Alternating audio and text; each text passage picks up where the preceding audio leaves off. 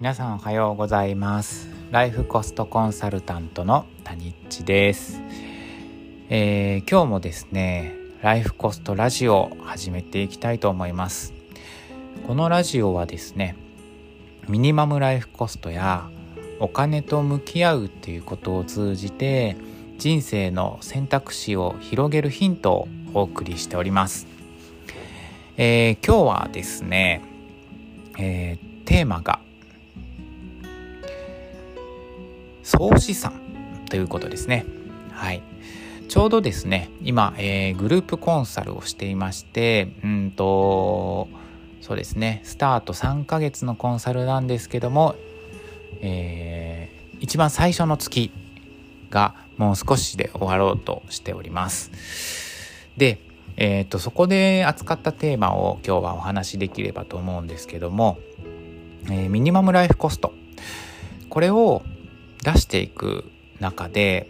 いろいろ家計簿をつけるっていう作業であったりとか、まあ、それに伴って自分の価値観っていうのをしっかりと確かめていくことがめちゃめちゃ大事なんですけど、えー、とさらにですねあの自分の持っているもの、はい、これをですねあの知っておくっていうのもすっごく大事なことでそれがまあ総資産と言われるような扱いをしています。でその総資産の中にもいろいろ種類があって僕は3つぐらいに分けているんですけども一番分かりやすいのが、えー、お金ですね。お金の総資産これはいろいろ分かりやすいかな、うん、あの銀行にある口座のあも今持っている持っているというか、えー、使えるお金ですね。はい、でこれはプラスもマイナスも同じで、まあ、自分がどれぐらいの金額を持っているか。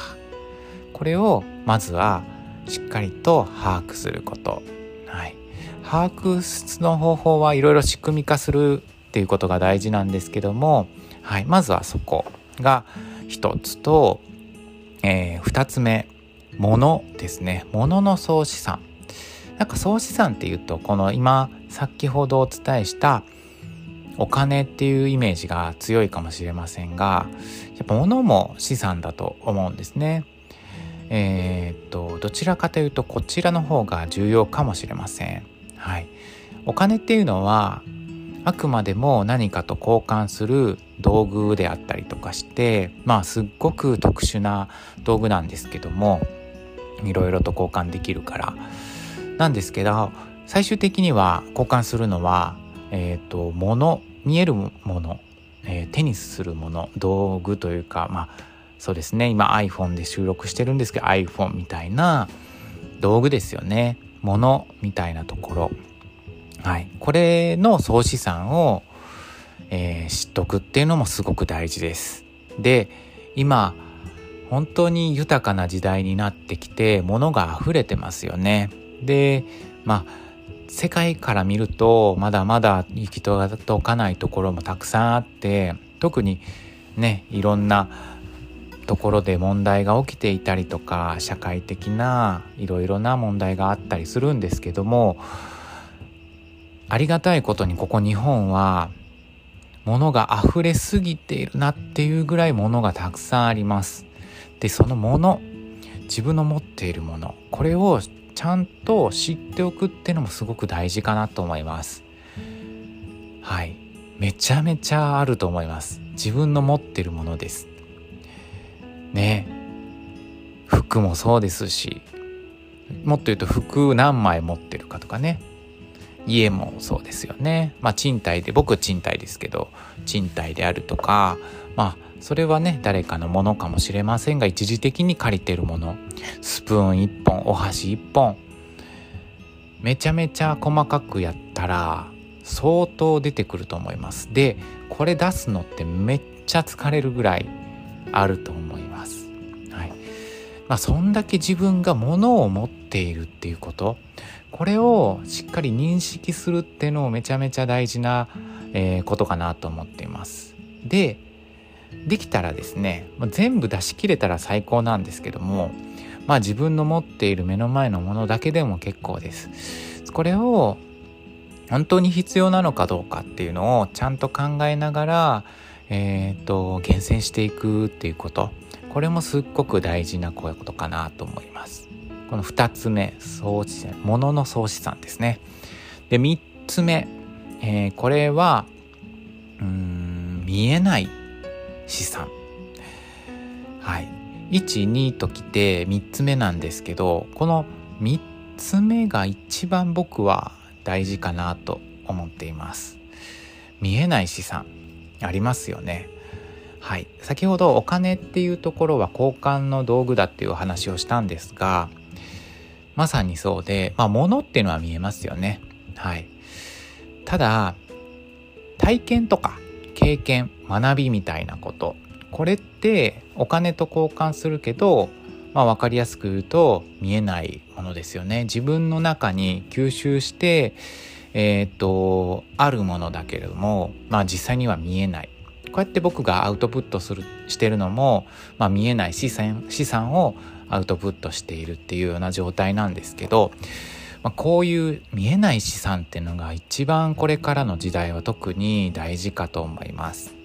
はい。まあいろいろありますよね。僕だったらこういうお金に対してのいろんな学びとか勉強みたいなことにかなり投資をしてきて、うん、そこはもうものすごい資産であのアウトプットこうやってできてるのもそのおかげかなと思ったりとかはしています。はい、興味のあるものとかですね。あとは今までの自分の体験経験みたいなものも資産になっています。嫌なこととか大変だったことも意外と視点を変えて見つめ直してみると資産になったりとかするので、まあ、そういうところも含めて資産かなと思ったりします。であとはですね僕は家族がいるので、パートナーですね、資産っていうとなんかこうなんですね冷たい感じがするんですけども、まあ、大切なものですよね。まあ、パートナーといる時間とか何気ない会話であったりとかあとは僕子供もいるんですけども、まあ、子供たちの笑い声とか遊んでる時間とかそうですね美味しいものをみんなで食べてるとか、まあ、そういったものも見えない資産かなと思っていたりとかします。はい、なんかそこって僕は豊かさにつながる一番大事なポイントかなと思っているので見えない資産。はい。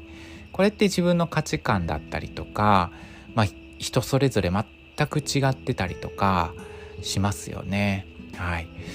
そういう見えない資産っていうのを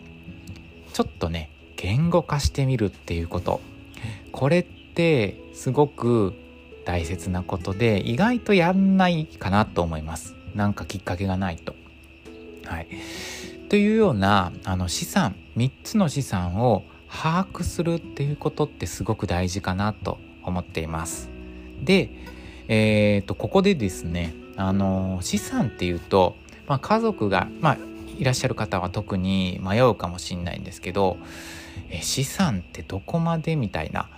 自分のお金はそうですけど、まあ、パートナーとのお金、まあ、家族のものであったりとか共有してる財産みたいなものもあると思うんですね。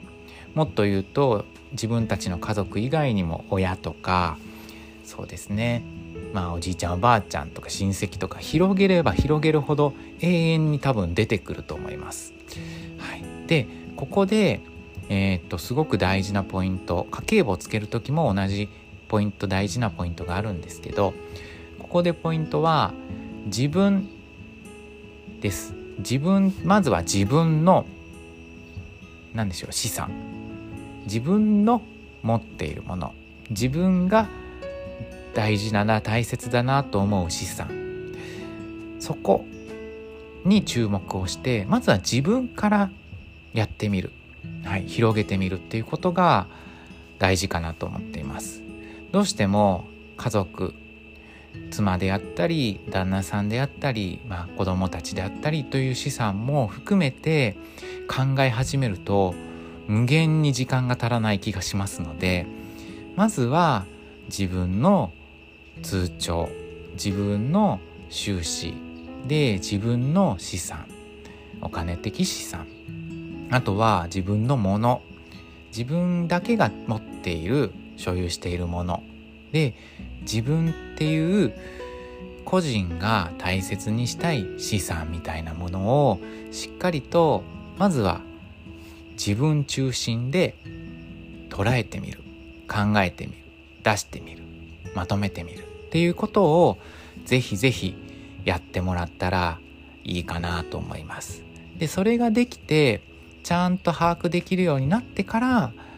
えー、パートナーの方の資産をいきなりね資産を把握したいからみたいなんじゃなくてじっくりゆっくり話し合いながら、えー、っと広げて把握していく、はい、そうしていくと分かりやすいかなと思います。はい、今日はですね総資産3つの総資産ということでお話をしました。ぜひぜひねこの木を境に、まあ、きっかけにしてもらって総資産ちょっと意識をしてできれば出してみてもらったらなと思いますではでは